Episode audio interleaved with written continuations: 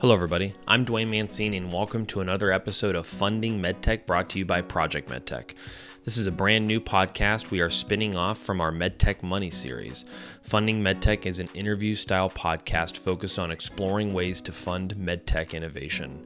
There won't be any new episodes of MedTech Money, but I encourage you to check out those old episodes as there is some awesome content on raising and investing capital. We decided to spin the series off as we wanted to change the mechanics of the episodes to be shorter and more tactical in nature. You will be hearing from all different kinds of funding vehicles and the inner details of types of funding and the how, why, and what. If anything from us or would like to suggest a future guest, you can email us at info at projectmedtech.com. If you enjoy this podcast, please subscribe and leave a review.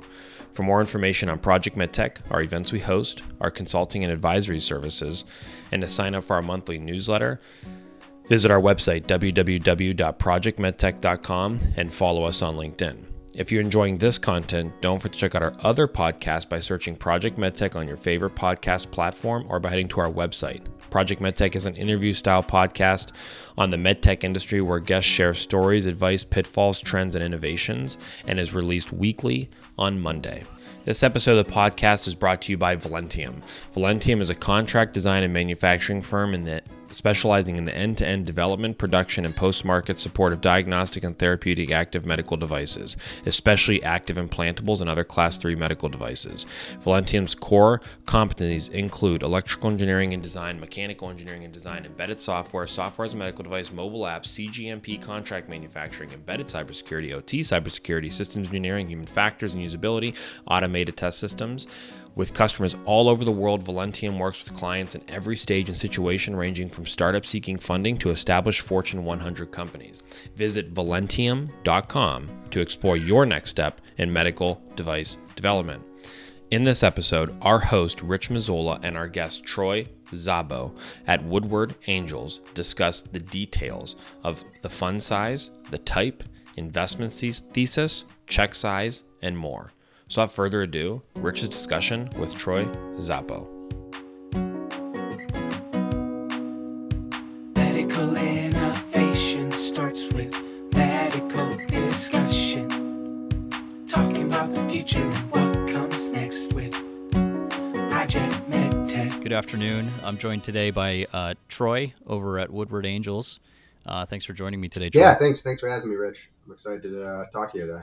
Yeah, awesome. So, so Troy, I'd love to to kick off today's episode. You're you're out of Michigan, right? Which uh, which part of Michigan? Uh, the Detroit area. So um, they, the name of the angel group is Woodward Angels, which is alludes to the Woodward Corridor. So any folks from the Detroit area would know the Woodward Corridor kind of runs from Detroit up through kind of up through the northern suburbs. Um, it's kind of a historic historic road.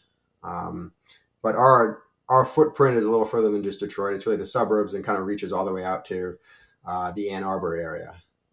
Awesome. And how'd you, how'd you I, just your background? How'd you get involved in venture capital? How'd you get your start in, in, in investing and in maybe reviewing opportunities and, and specifically medtech as well? Yeah. So, um, actual my my day to day is um, in financial services, corporate financial services. So, Work for a company called Stout Risius Ross, and we do we do a handful of financial services, including investment banking, financial due diligence, um, technical accounting, and I sit in the valuation practice. Um, so that's what I've done for pretty much my whole career. But I, um, that was a few years ago. I learned about you know an angel angel investing, and I guess I was always kind of a, aware aware of it for a long time. But then you know, I hit a kind of certain point where it really just became interesting, more and more interesting. I'm not really sure what it was that sparked that, but um, so I decided to look around at different angel groups in the area, reached out to a couple, uh, joined a couple angel groups, and um, really, really enjoyed listening to pitches, talking to entrepreneurs, and just like hearing all these incredible ideas out there, and then, then and then being able to analyze these these opportunities and you know essentially kind of bet on what I think are going to be winners was really exciting. Um, yeah, so that's kind of the history. You took the, so you've been doing the science part of valuations, and now you were looking to the artsy side, right? Because we always tell startups it's it's more art than science when you value. well, yeah, especially at the early stage, and and and most angel investing, it, a lot of times it's pretty pretty early stage. So when you have a pre-revenue business or even just a a, a pre-positive cash flow business, the um, the valuations start getting a little more a little more artsy. That's for sure. No, that's awesome. And I, am going to have a question for you later on the Berkus method, whether or not you know it, but uh, I'll bring that up in a bit later in the conversation. So, you know, just exploring Woodward a bit further. Um, you know, so I know it's not necessarily a fund or a pool of funds that Woodward invests out of, but really the collaboration amongst a lot of angels within that Detroit area. So, can you explain a little bit about how you operate, how you look at opportunities, um, and then we'll get into more of the scouting of that nature. But curious on the unique nature of that that angel group. Yeah, so um, I can give you kind of a full background and Michigan Capital Network, which is actually um, it's it's kind of there's two parts to the business, and, and first I'll talk about the angel side. So so on the angel side, it's Michigan Capital Network Associations, and that consists of four angel groups through the state of Michigan, uh, two out on the east side. That's Woodward Angels, the one that I'm the director of, and then um, and that's the Detroit area, and then also up a little further north, uh, Midland. Um, uh, it's it's well, it's the around the, the town of Midland, um, and that is Blue Water Angels.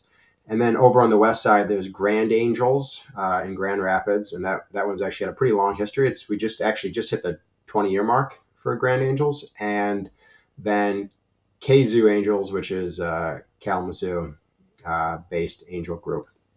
So that's the that's the angel side, and then over on the there's also a venture side, uh, Michigan Capital Network Ventures, and we have a really strong relationship with them. Um, the venture side was actually kind of formed out of Grand Angels. It started with an angel fund and kind of evolved from there, and now they're on their their fourth fund.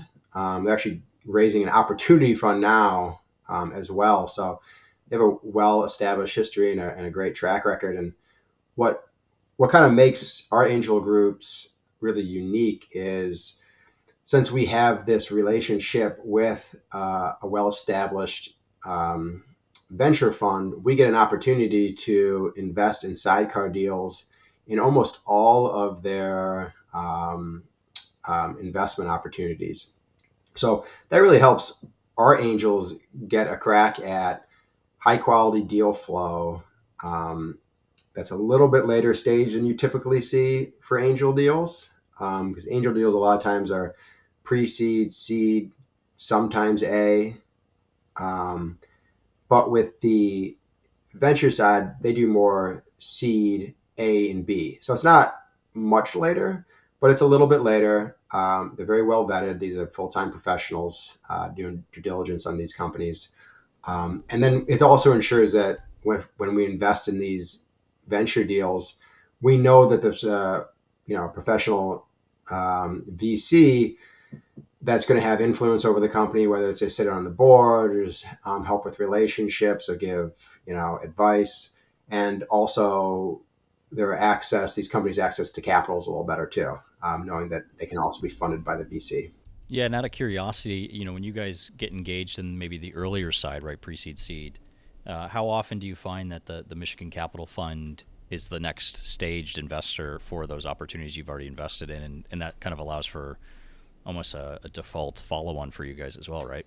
Yeah, it it does happen. It's I wouldn't consider the the angel side a feeder for the um, for MCN Ventures. However, there are definitely cases when um, the angel group is maybe first check in, and then next round is the venture fund, um, or even the venture fund will invest kind of right off the bat. I mean, there's there's a company pretty recently, an advanced manufacturing company that came through Blue Water Angels, um, and they were really early stage. Actually, they um, it was really it was a handful of folks that had really good industry expertise.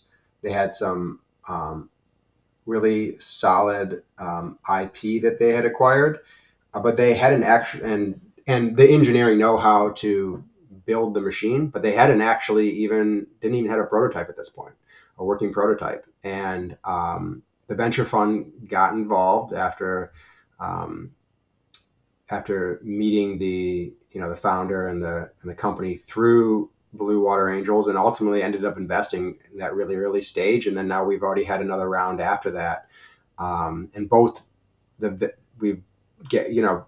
Um, there's quite a bit of money raised from both the venture side and the angel side for that particular deal. So it definitely it definitely does happen. Um, typically, though, it's the it's almost more the other way around, where the venture feeds us more deals than we feed them deals. Gotcha, gotcha. But that's kind of a nice, um, nice kind of sweetener, right? Because in, in the instance where you know venture is engaged and, and having a discussion, there's an opportunity then for you guys to look at it from an angel side and, and almost from a founder perspective, I guess it's almost like a double dip, right? You're hitting hitting two groups at the same time in some cases. Yeah, no, and that's actually, you know, that's what's really important for, um, you know, the angel side. It's really great if you're an angel investor in our in our group because you get the opportunity to get the cracks of the venture deals. But on the flip side, like like you said, is it, it helps us, um, or it helps the venture team, it's really valuable for them to have this large group of angel investors that they can lead on to help fill out uh, a round better, right? So not only does it give them a little bit more um,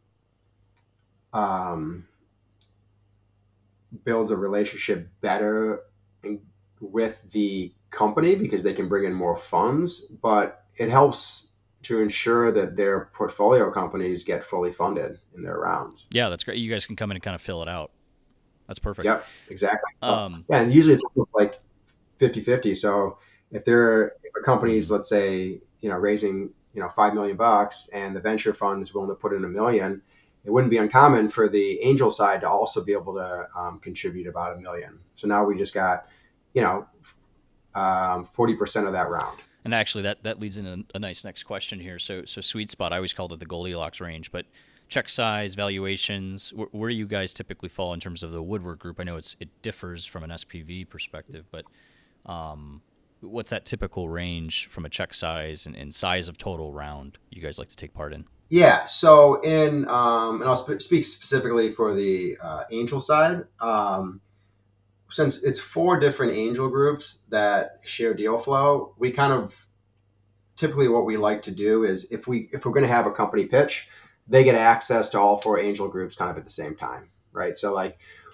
um, and then we'll potentially invest together in an SPV, but the check sizes range quite quite a bit. So direct investors that are just going to not, you know, uh, invest through an SPV they will um, it really kind of com- comes down to what the company's minimum check size is. So you know um, sometimes that can be a barrier for some investors. So let's say it's a 50 or 100 thousand dollar minimum um, investment. Um, you know some investors in the group uh, or a lot of investors in the group aren't comfortable writing a $50000 check for a really early stage company um, so what we do is we will form the SPV, and if and if we can, typically the thresholds, if we can hit about 150,000 in interest within the the four groups, then we'll form an SPV, and then we'll in uh, kind of invest together. Perfect.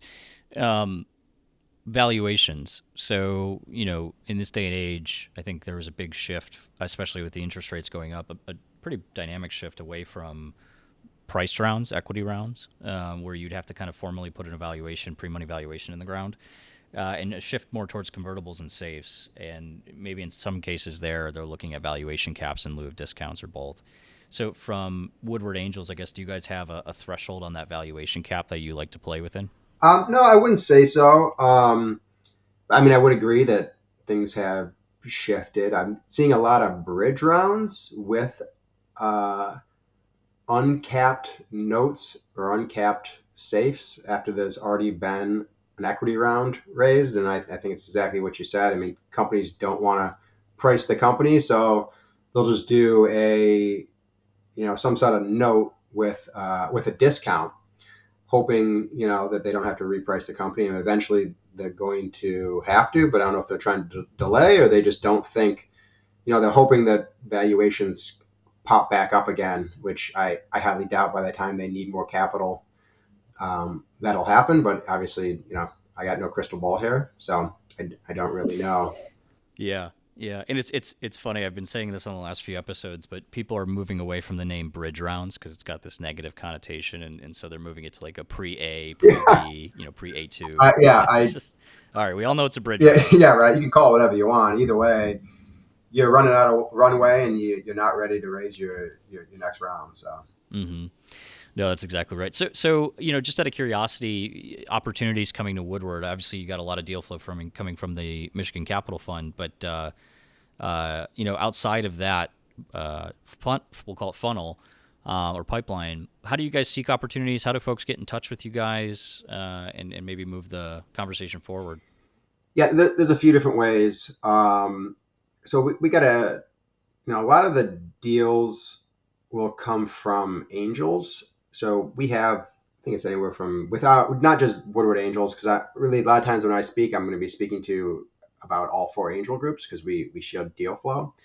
But um, you know, individual angels, and it, it varies. Some folks just want to come to meetings and write checks. Um, others want to get really involved, right? So the ones that want to get more involved and and go out for scout for deals, um, you know, really the process should be to once you meet a company, you do further due diligence. If you really like the opportunity and you think it's a a, a good opportunity, then you're going to push it forward. And um, and the way that they kind of meet these companies, a lot of times it's you know, there's a few different ways. It's you know, pitch going to pitch competitions or local events. Um, one of the ways I really like um, is just relate just through my relationships with uh, VC firms or other angel groups.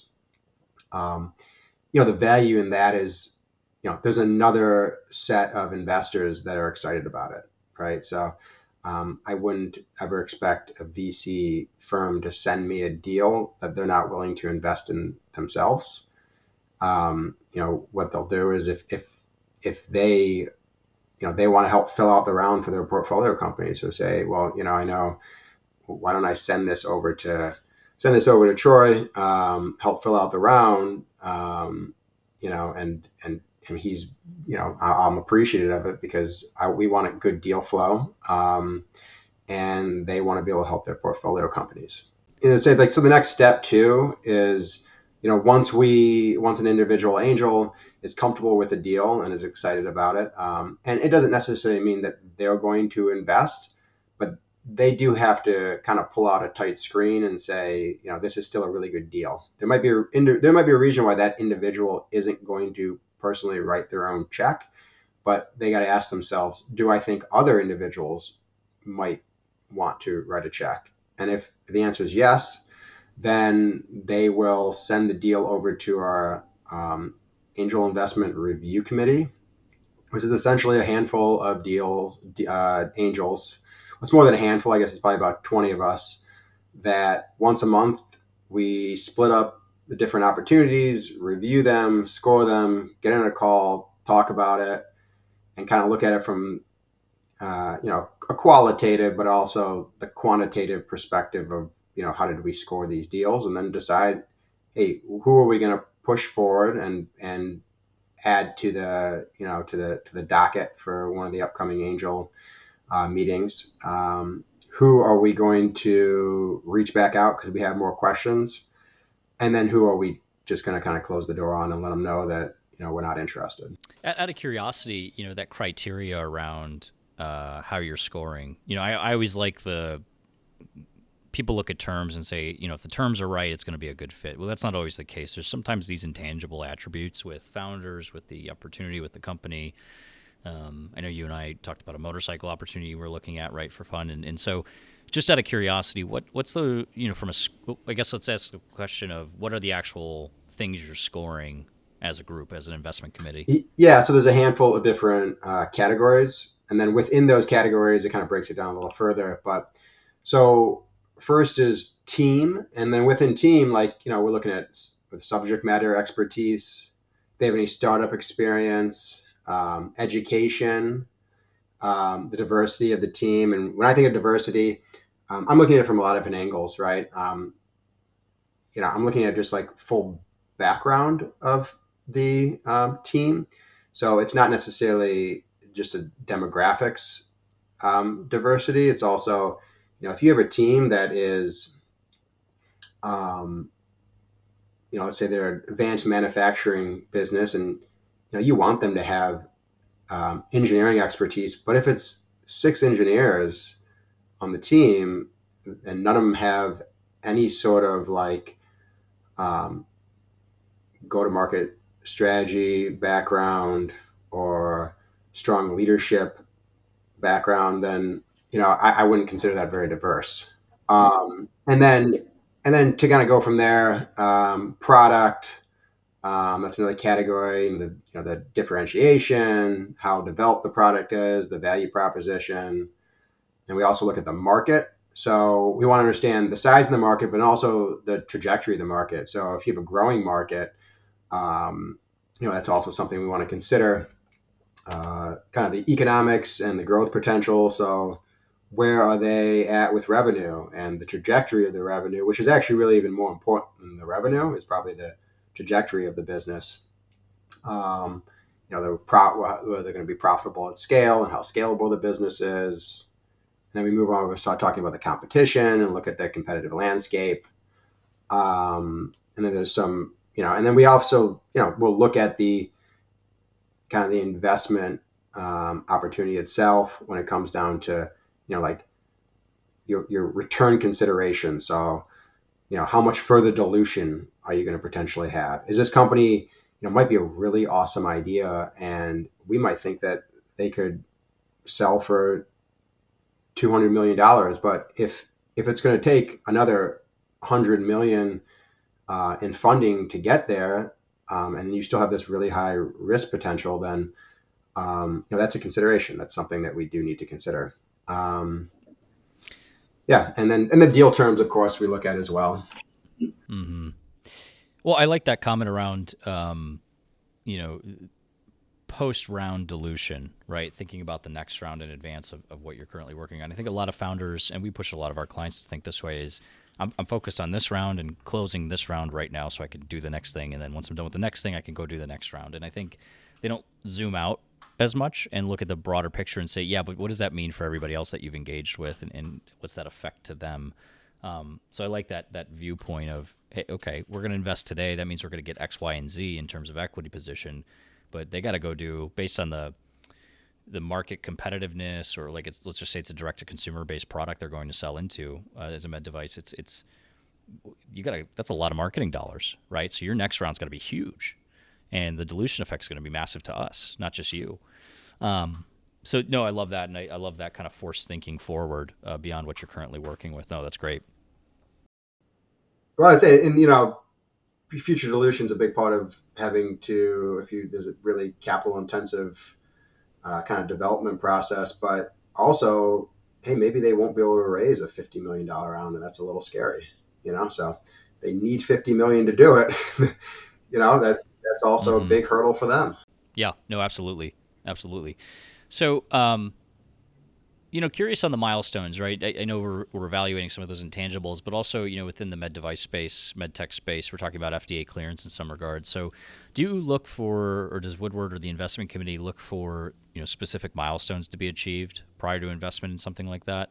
You know, whether it's an FDA clearance, FDA submission, maybe prototype development is complete or an MVP is complete.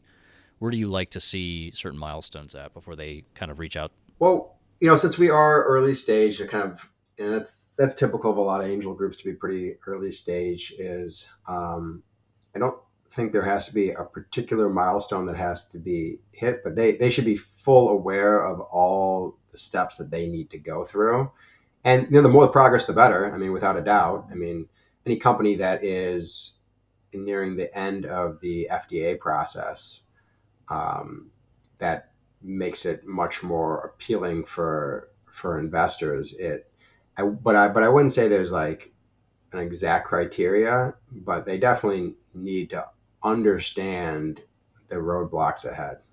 Yeah, and and I'll just I'll, I'll do a plug and say that's right, folks. Get your pro formas, your five year models done because that's going to encompass all of that. Yeah, sure. Um, so I, I want to zoom out a little bit here and talk about the fundraising environment. I know we touched on it briefly, um, and I know you're a macroeconomics kind of guy too.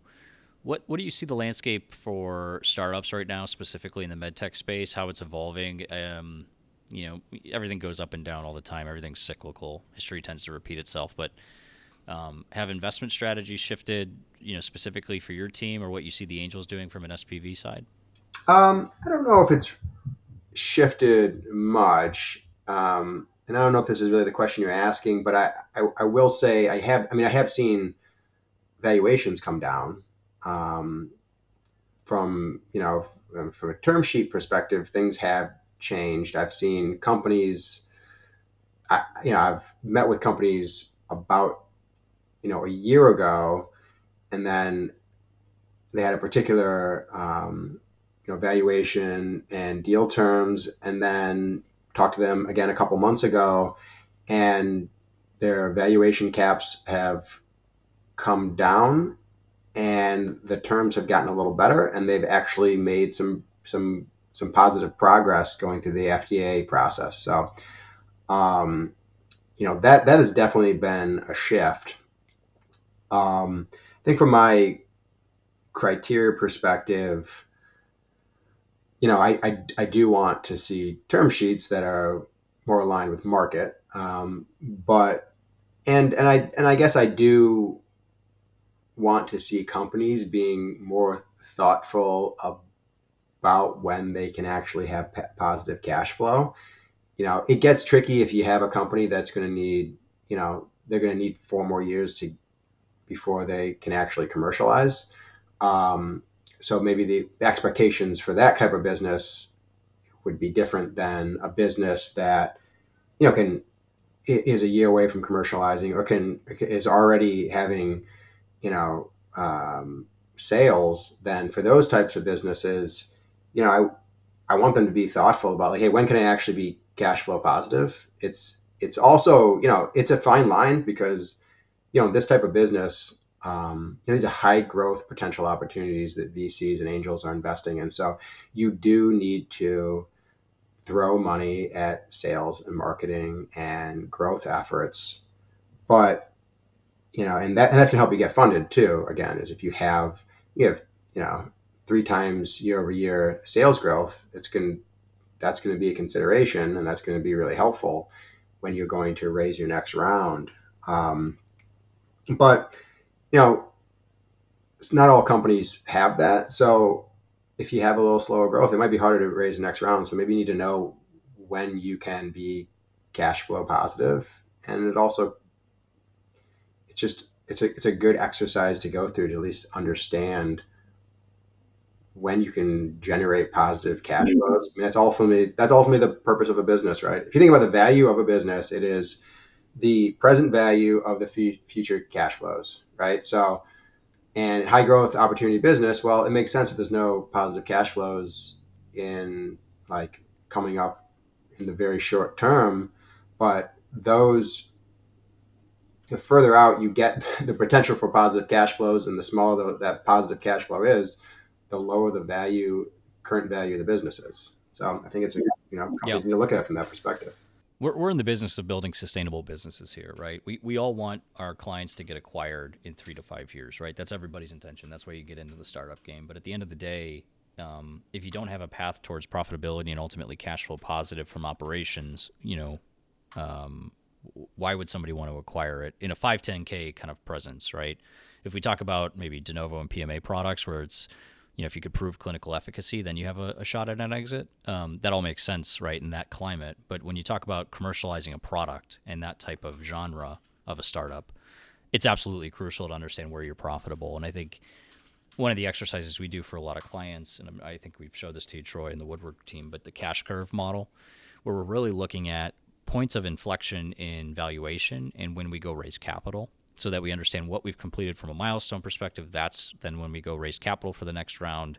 And ultimately, where's the cash? Where's where are we profitable in that cash curve, and where are we cash flow positive, where it starts moving in the other direction other than down? Um, And and when you understand that, the exercise, and at least in our, our minds as the early stage companies come to us, is what's the buffer at that cash flow positive point between zero and that number? If it's a million or two million, well, then it's like, okay, we know we have plenty of buffer to cover delays, clinical trials, hiring people sooner than we wanted to or thought to, or accelerating certain investments or opportunities. That's great. That's a huge buffer where we can allocate that. But if you're talking about 100 bucks and we have delays, well, then you're going to be in the negative. So clearly, there we need to either raise more capital at the next round or the round thereafter, uh, or tranche the rounds a little bit or something because um, understanding when you're going to become cash flow positive is crucial um, to the overall trajectory of the company. Um, now, if you get acquired earlier in that plan, great, everybody's happy. Um, but if you haven't thought that through, well, then you're going to have a huge deficit in your plan. Yep. Yeah. No, and I'm glad you kind of expanded on that because the last thing I want to do is viewers to listen to this and think I'm trying to say, hey, you got to be cash flow positive today because that's not necessarily the uh, the model of a high growth VC funded business. Um, but you know, it kind of depends on where in your your growth stage you, you, are. So it all really kind of depends. And and like you, you said, right, you could have, I mean, there's pharmaceutical companies out there that, um, I mean, they they don't really, you know, you know, startup ph- pharmaceutical companies that will sell and exit before they ever commercialize anything.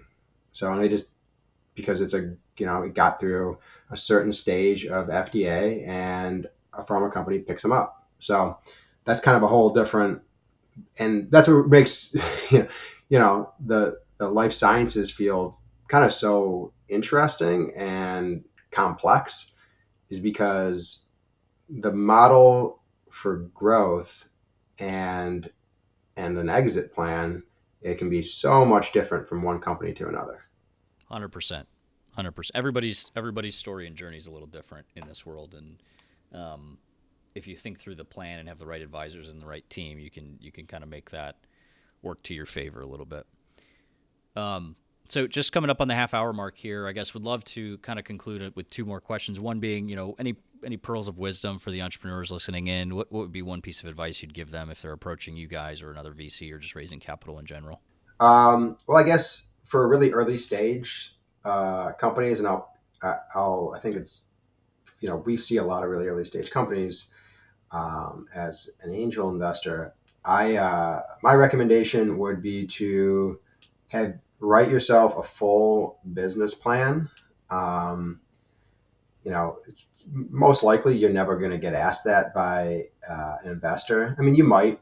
Um, you know, I've I've I've asked for um, business plans, um, but you know, I don't think that's the like a all that common of an ask. A lot of times the question is, can I see an executive summary? But I think they're really valuable to have that um, business plan because then you build a full roadmap. Um, and as you're building out that full roadmap, you are also kind of questioning some of your assumptions, um, making sure that what you think is true is true, truly is true. Once you start putting stuff on paper, not, it is, not only does it um, help solidify it in your head, you kind of question everything. You make sure you're not missing any holes or any gaps in your in your plan. Um, just kind of a useful exercise to go through, and it is it is time consuming, but I think it's 100% valuable. And then you know that that the plan will change, and that's that's fine. But you kind of get it on paper, you keep it updated, and you're just kind of thoughtful about it. Yeah, paying attention, being proactive, absolutely. What's um, and out of curiosity, give me give me one book you're reading uh, on the business side right now, and one book you're reading on the personal side for fun. Oh well, uh, I, I don't I don't read a ton. I listen uh, more, but we'll say uh, um, listening. What am I listening to right now? It's actually been a little bit. I I, I like podcasts um, a decent amount. Let me pull up the last book that I was in my Audible. Outside of MedTech Money, yeah, well, right? you listen yes, to this all the time. Obviously. The uh, well, what what I pulled up in uh, uh, the last one is this the Secret Zoo, Secrets and Shadows, but that's for my daughter, so that's what she listens to at night sometimes before we go to sleep. Um, well, I read a book recently. The most recent one for business was Never Split the Difference. uh, by Chris Voss. Yeah, it's a it is good. It's it's you know it's a it's a negotiating kind of a negotiating handbook, and it's a it's a different way to look at things than kind of what some of the standard processes have been.